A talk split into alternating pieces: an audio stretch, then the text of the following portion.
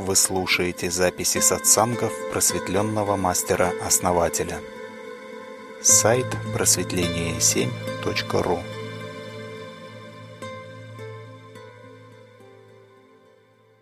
Так вот, продолжая вчерашнюю тему, кто понял, какая основная мысль в Библии сатаны, как Библия дьявола, основная, скажем так, направленность, да, то есть то, что всегда остается неизменно. Ну, я вам скажу, это рациональность, целесообразность. То есть что это? А это ум.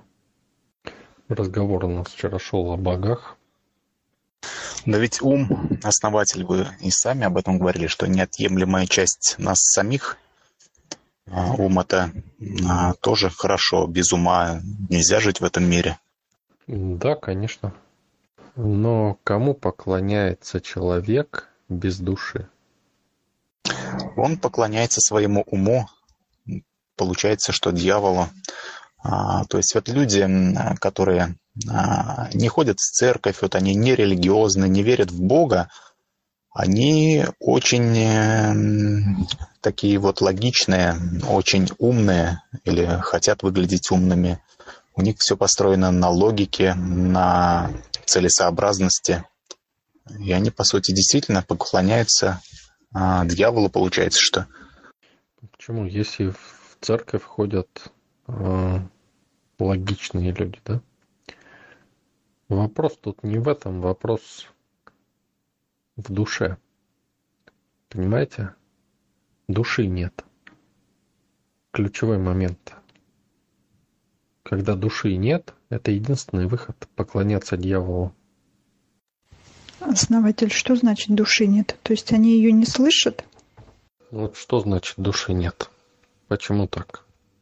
Душа, безусловно, есть у каждого воплощенного человека, ну или практически у каждого, да, 99,9% людей. Но что мы понимаем под словосочетанием «души нет», она не проявлена, да, можно сказать, она спит, она... Человеком правит его собственный ум. Душа не пробуждена. Но почему он вынужден поклоняться дьяволу, да? Можно же сказать, ну это ж не обязательно. Но я говорю, что обязательно. Но у такого человека просто нет никакой альтернативы. А, если его душа спит, то, безусловно, будет править ум, а, князь мира сего. А, кому ему еще поклоняться? Ум – это величайшее достижение, ну, я не знаю, трехмерных форм жизни, да? Ведь животные не обладают таким умом, каким обладает человек. Это вершина, можно сказать, эволюции, да, по Дарвину человеческий ум. Им просто безальтернативно.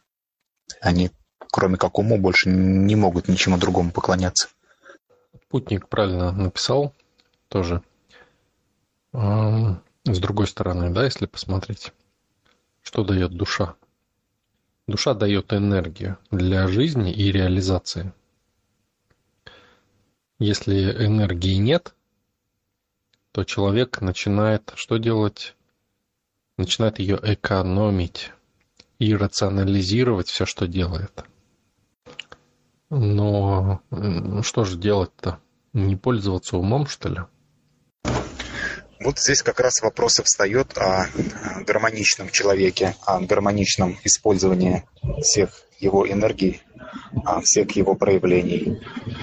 То есть и слишком высокая душевность, наверное, тоже получается, что нехорошо.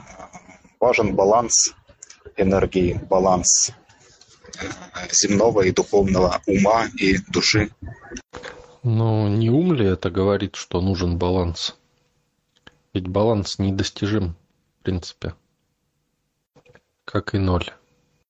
Возможно, основатель, возможно. Я имею в виду идеальный баланс и идеальный ноль, да? В чем отличие человека осознанного от человека, поклоняющегося дьяволу, или от человека, который отдался душе, энергии, да, и превратил свою жизнь в хаос. Да, осознанный выбирает одно из желаний души и управляет умом. Понимаете? Не ум управляет им, как это диктуется поклонникам дьявола, да? А именно в состоянии духа выбирает желание души одно и заставляет ум его реализовывать.